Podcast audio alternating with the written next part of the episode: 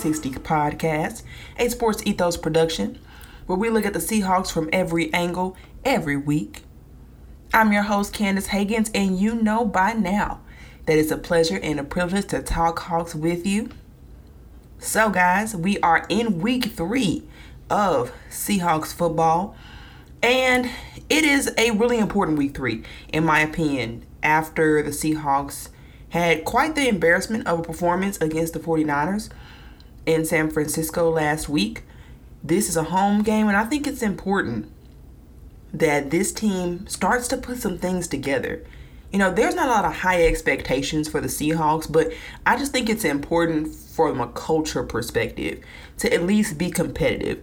I mean, it's really hard for your rookies, for um, for your young players to really grow and develop properly if they're not being competitive, if they're getting accustomed to just well, whatever whatever happens, it doesn't really matter. They need to play meaningful football games, and so that requires being competitive. I'm not a team tank person. I understand that some people really prefer the Seahawks to tank, but that's just not where I am. If you're a team tank, then hopefully you were excited by last week's performance because that's the Seahawks definitely look, they definitely just looked like the team that was willing to just throw it throw the towel in. But I believe that they're not as bad as they played before. And I don't think they'll be as consistently good as they were in the first half of that Broncos game either. My guess is we're going to see some fluctuation in the middle my hope is that what we saw last week was their floor and that they can build upon this to put some kind of continuity. There's a lot of newness to this team and it shows. And I think that's to be expected. But um, I'm excited about today's matchup. So we're going to get into the preview, go get in and break down everything that's relevant for you to know for this upcoming game on Sunday afternoon. So let's get into it and talk some Hawks. All right, so let's set the stage for this one. This is week three, Falcons versus Seahawks. There'll be a 3:25 p.m. kickoff my time, but 1:25 p.m. kickoff Pacific standard time. And I think, like I said before, this is the Seahawks coming off of a home, tough home game loss. For the Falcons, though, they are just as desperate for a win. They are coming off of a one point loss to the New Orleans Saints in a game that many argue they should have won.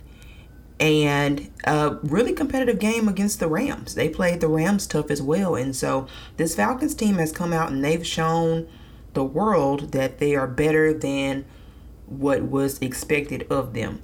As they were ranked as one of the lower teams in the league, you know, similar to Seattle, but a lot of them had them played it as worse than the Seahawks. And so these are two teams really desperate for a win. This is almost a must win for both of them. At this point, the Falcons don't want to go down 0 3. The Seahawks don't want to go down 1 2, especially coming after the t- coming after the type of loss. Um, you could say, well, you know, they still have one win. Well, when you lose by 20, I think that makes it really it makes a team really desperate and hungry for a win to bounce back essentially and Seahawks views this as an opportunity to do that. Seahawks, I feel like, are hungry to find an identity. Like I mentioned before, there's been no continuity to this point. And on defense, they uh, they're adapting a new scheme. They're adapting to a three-four defense, and there there are obvious kinks in that process. The run game has been the run defense has been absolutely practically non-existent. The passing game has shown promise at times, but the biggest issue has been penalties. And this is a meaningful game for them both. I think for me, it's going to come down to mental edge. Who has the biggest mental edge? Who wants this win more? From a personnel perspective, it's going to show. From a scheme perspective, I'm looking at you, Seattle. It's gonna it's gonna show. You know how much aggression is there in the personnel in the play calling? Um, is there really a, a, a urgency to go for it? And I think that's going to show. Now, the Falcons are known to mix up their defensive coverages. They're very multiple. So that's not going to be a question. That's part of their identity. But for the Seahawks, it's a question about are they going to make the aggressive calls? Are they going to do what it takes to win? And I think the home field advantage will help with that. It'll help the team have a mental edge, but that's really what's going to what this game is going to come down to. I think these teams are pretty evenly matched in terms of roster. And so it's it all comes down to coaching, yes, but the players have to execute.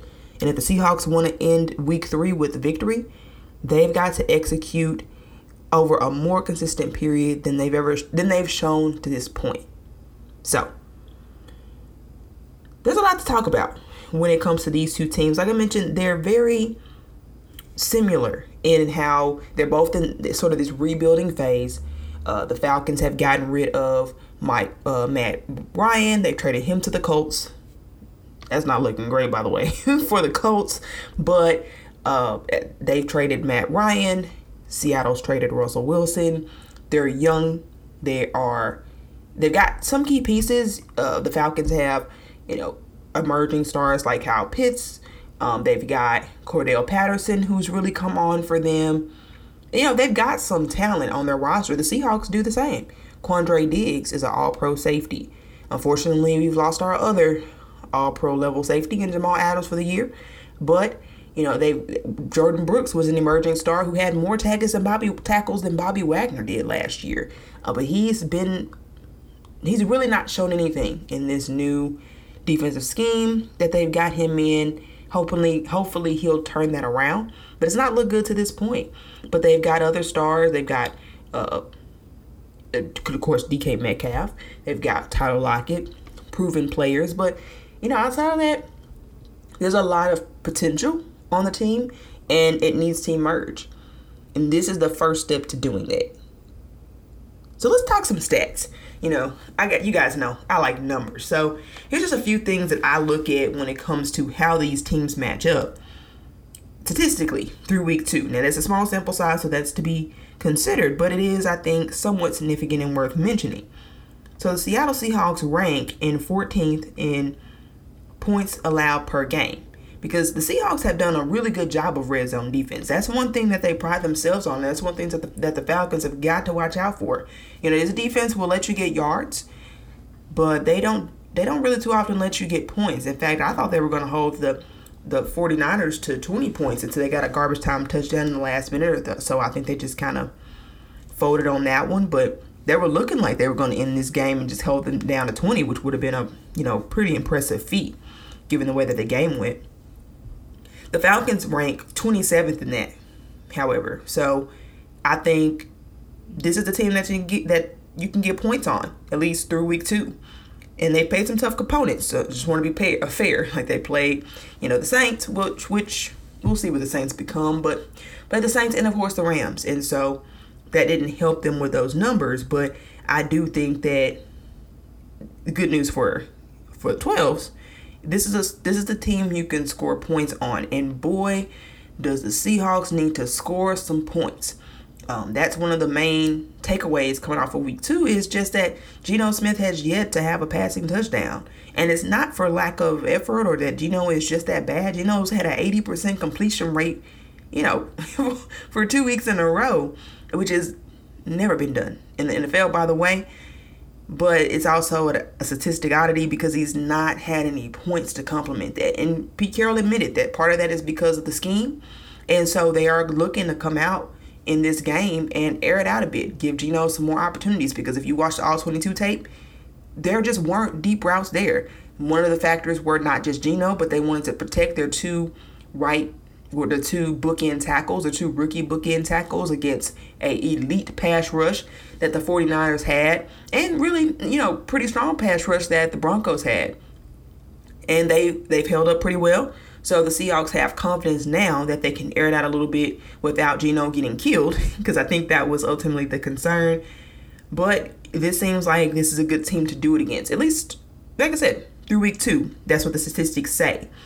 Now, um, both the teams are 20. Seattle's 24th and the Falcons are 25th.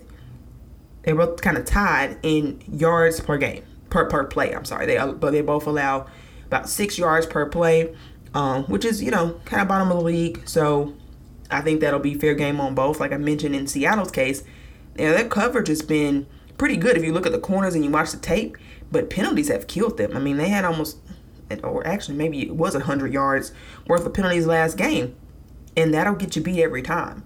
So um, I, I would say Seattle probably, its coverage is likely going to be better than what the stats show right now, but stats don't make it look good to this point.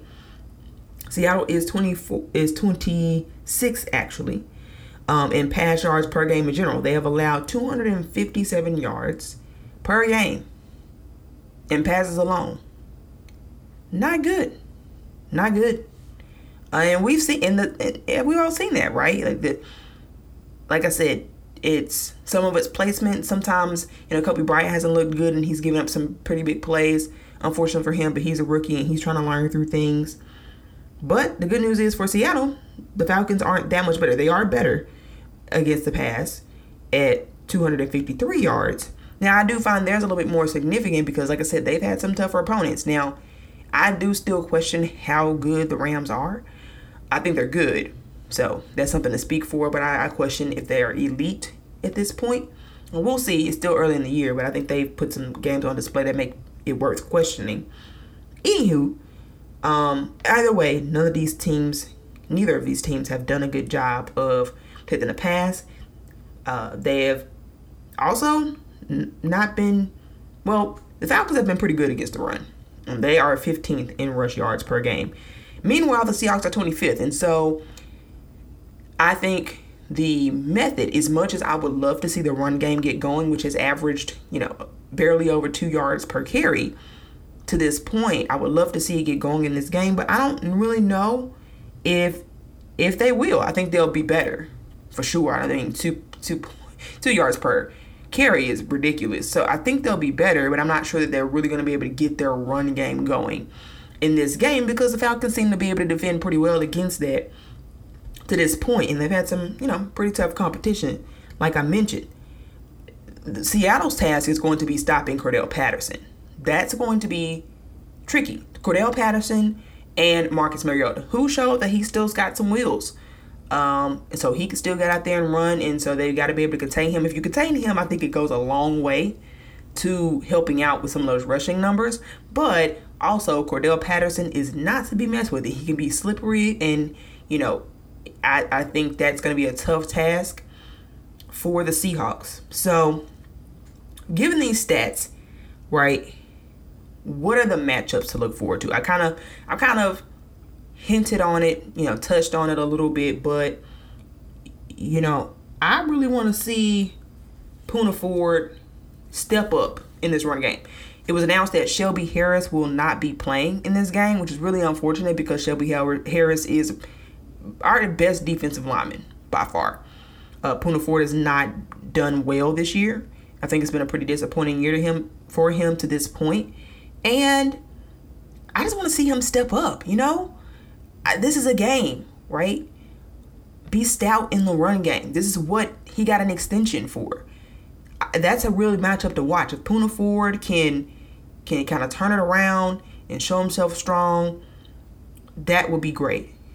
It was also announced that because Shelby Harris was out, that Myles Adams our preseason superstar, would also be active. So I'm curious to watch that matchup as well. You know, just the defensive linemen in general, how stout can they be against the run? It's really important that our linebackers, Jordyn Brooks, Cody Barton, are able to free flow and, and, and not get crushed by the guards. You know, the centers are basically just been, you know, attacking straight to the linebackers. There's been no the D line has has done a poor job at times really often when it comes to keeping the linebackers clean.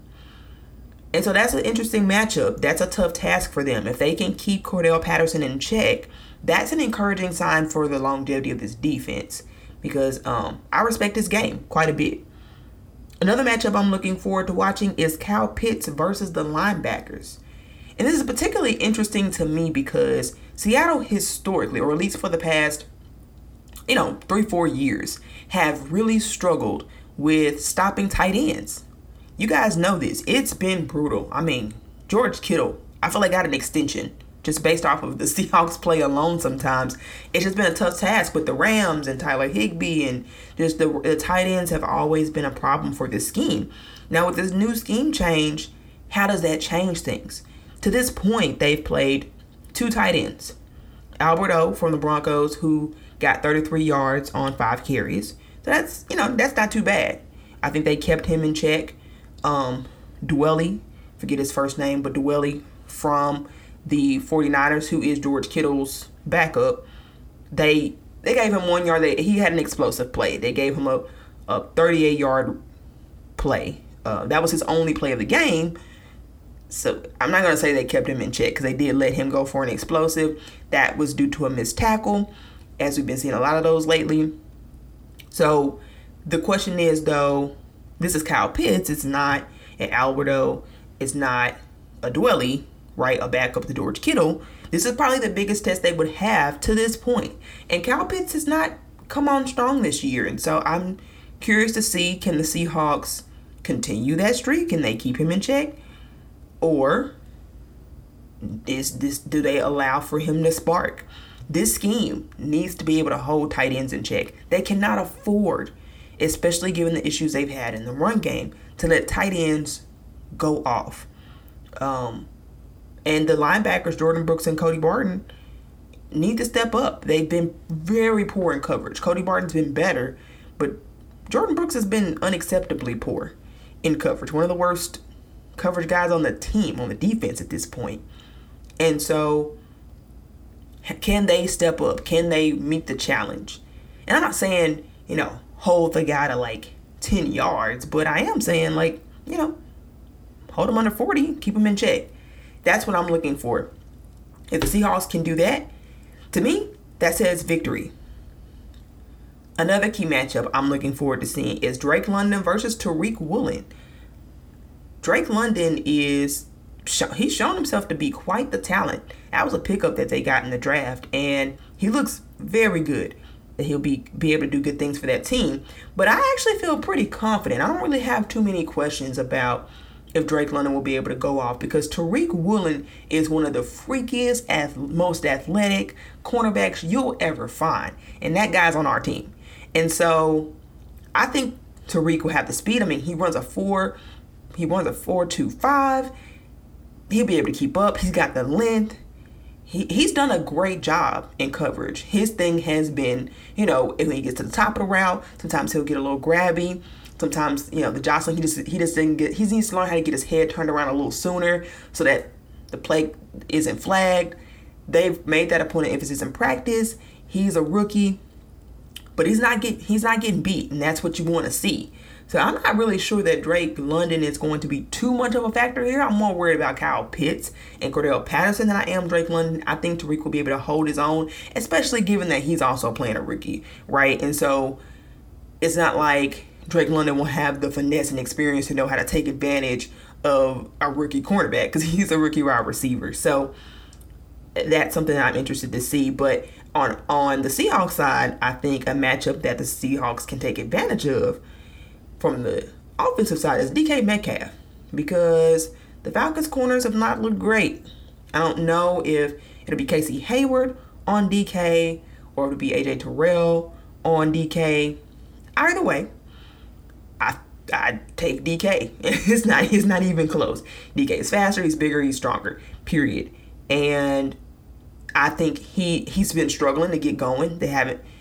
I'm not gonna say they haven't made an attempt to get DK the ball. I just think every time they do get DK the ball, you know, something goes wrong or the play is called back or and they've gotten up a couple bubble screens that didn't go anywhere. That was those were intentional touches. They tried to get the ball to DK, it just didn't work out.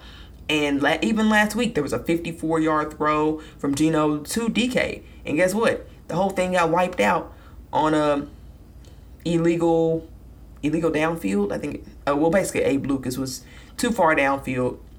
Illegal man downfield was a call, so they wiped the whole play out. So, again, it's not like they haven't been trying to get the ball to DK, but I think they see more success. This is a game for DK, I think, to break out and have, you know, I think he can get like 100 yards against these guys. If they're gonna throw it downfield, that's to be that's money for DK. And I'm just not sure there's anybody on that Falcons team that can stop him. And to be fair, there's not many people in this league that can stop DK Metcalf. And so that's why I'm excited to see that matchup. I really want to see him get going. Tyler Lockett's been, you know, doing pretty well so far, but we need to get both of those wide receivers uh, touches. We need to get them yards. We need to make sure they're still um, giving value to this to this team because, I mean, the team is paying them quite handsomely, and and when you got playmakers like that who can who can do so much with the ball in their hands, you got to make sure that those guys have the opportunity. So, finally, uh, the final matchup that I want to watch is Darrell Taylor, our well, he's actually technically a linebacker now, uh, edge, and I and I kind of want to see how he does uh, against Kaleb McGary. I believe is their uh, right guard. I, I believe that's who he might be matched up against. So I just want to see Darrell Taylor pass rush. Like I want to see him provide pressure. He had four pressures in the Broncos game, but some of that was pressure that the Broncos wanted because it was like a screen pass. So they kind of used that aggression against us. I think that this is an opportunity. This is probably one of the weaker O lines that the Seahawks have faced to this point. and I'm not saying that the Seahawks O line is just great, but I'm it's it's it's one of their best opportunities for Darrell Taylor to shine.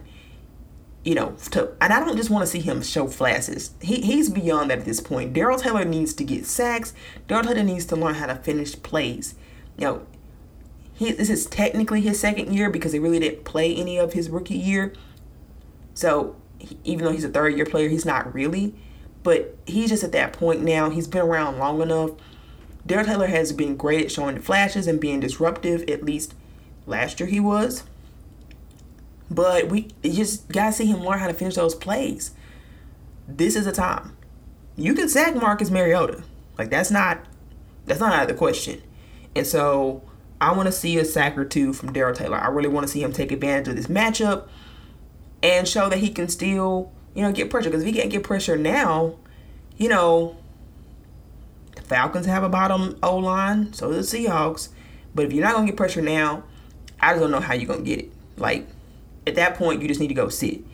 Another thing I'm curious to watch, and this is not exactly related to his matchup with the Falcons, but I think they really need to utilize him differently. And the coaching staff has talked about that or hinted at it to some extent about how they want to use their guys because Darrell Taylor has been terrible at the run game. It's been hard to watch him at the run game. I think sometimes it doesn't even look like he's well i'm not gonna say it doesn't like he's trying but he just gets washed completely on those plays i mean he's he's the definition of a liability when it comes to the run game and the reason why the run defense is so bad on this team i, I believe it's got like 45% to do with Darrell Taylor because, sure, schematically things could be better. The D linemen could do a better job of keeping their tackles clean or keeping their linebackers clean, sure. But there are also a lot of plays that even if they had not kept their linebackers clean, the play would have gone nowhere. It actually would have been stuck at the line of scrimmage. This happened a lot against the 49ers. The play would have been stuck stuffed at the line of scrimmage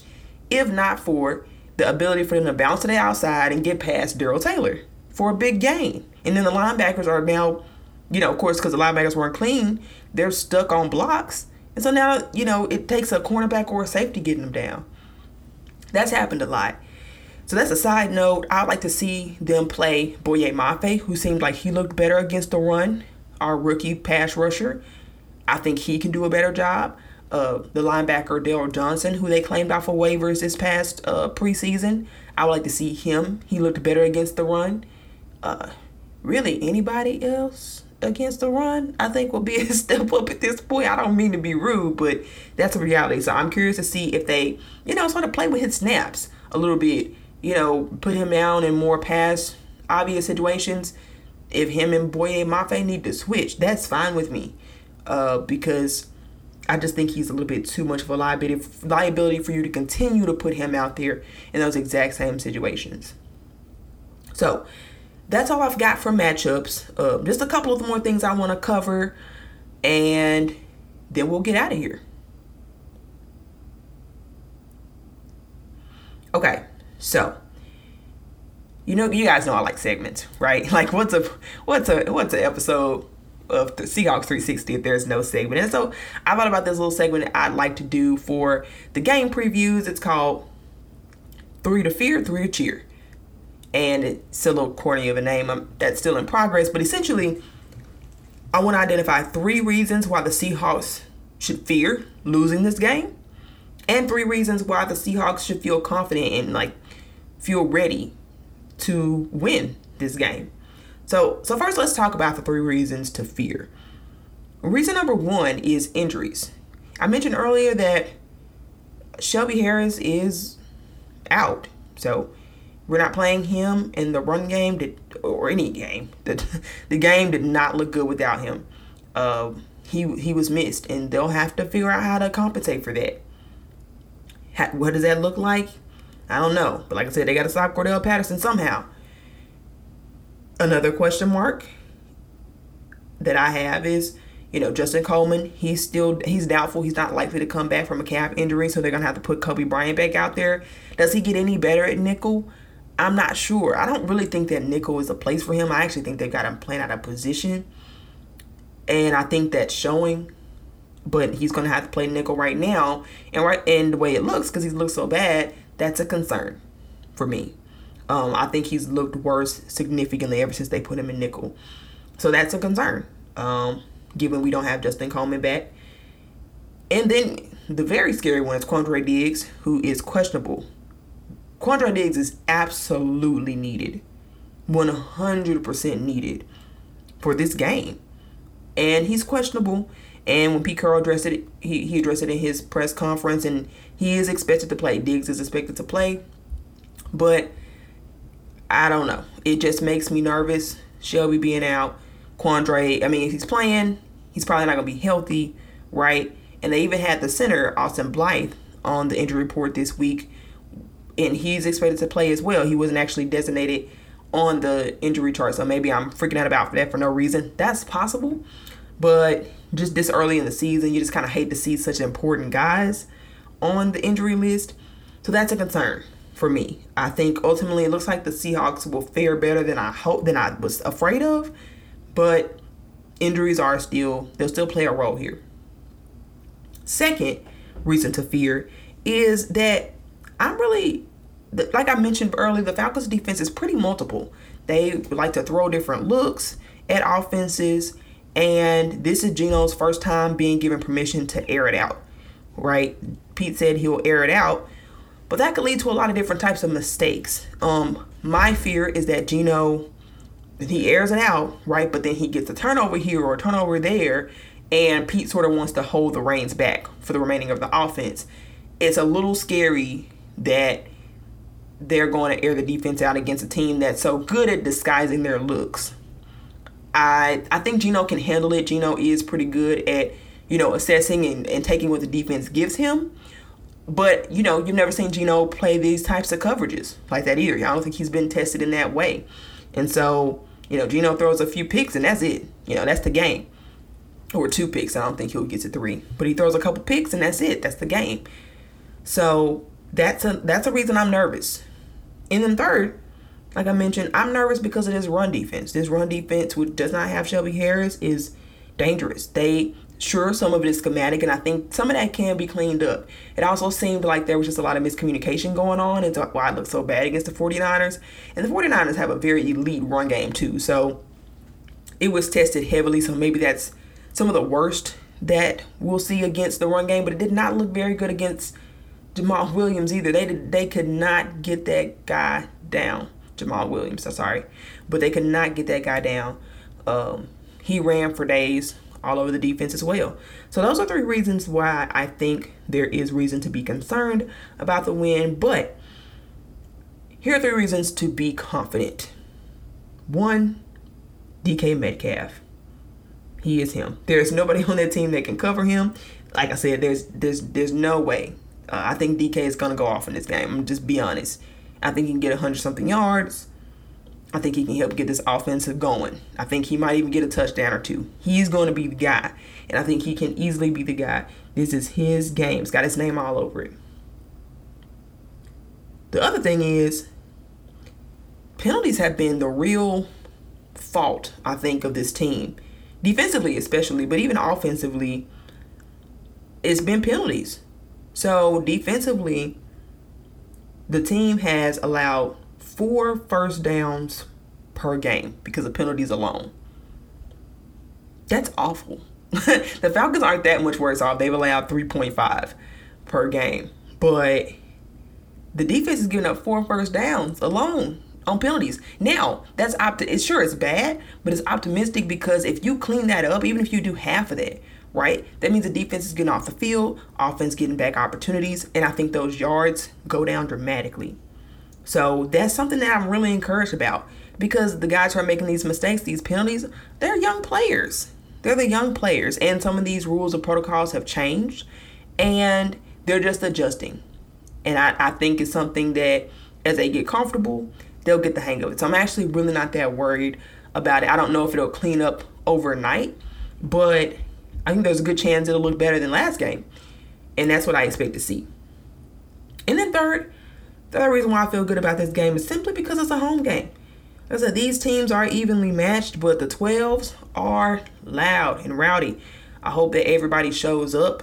And I don't I don't expect as much energy as there was against the the Broncos. That was, you know, that was an emotional game, it was heavily charged, but I do want to see something like that where the fans can affect the game. Maybe get some penalties for the offense. You know, Marcus Mariota, he, you can get him.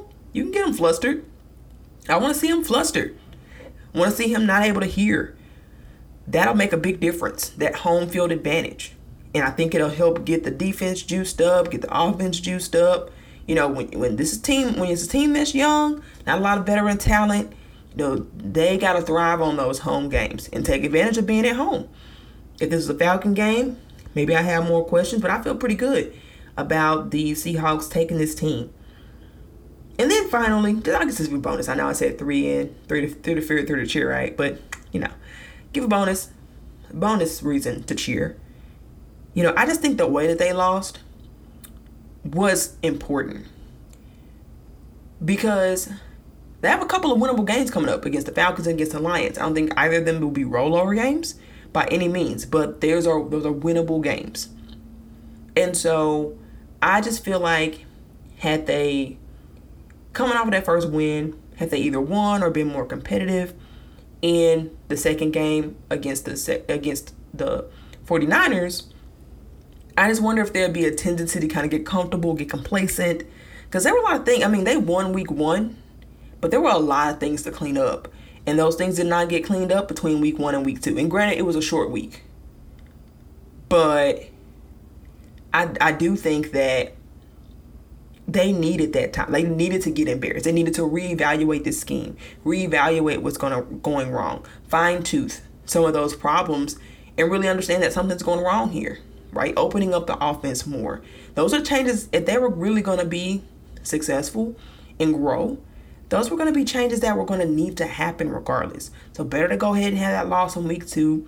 Sure, get embarrassed, but come back, learn some valuable lessons, and win the next two winnable games. That's very doable.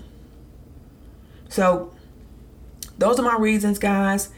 Uh, as you can tell, I feel pretty confident. I've got some reasons to question. Like I said, I do not think the Falcons are going to be just this easy rollover team. You know, I kind of respect what they're doing. They seem to be doing, trying to do what the Seahawks are doing, and that's outperforming expectations. But my final prediction for the game is that the Seahawks will win 24 21. So um, I'm excited to see how this matches out. You know, a lot of things to look for. I think we'll learn a whole lot about what this team can be in week three. So I'm excited to talk and break the game down with you after the fact. In the meantime, be sure to follow me on Twitter at CandaceH901. That's CandaceH901. And be sure to follow the show at Ethos Seahawks. At Ethos Seahawks. So, guys, that's it. That's all I got. I'm out. And as always, go Hawks.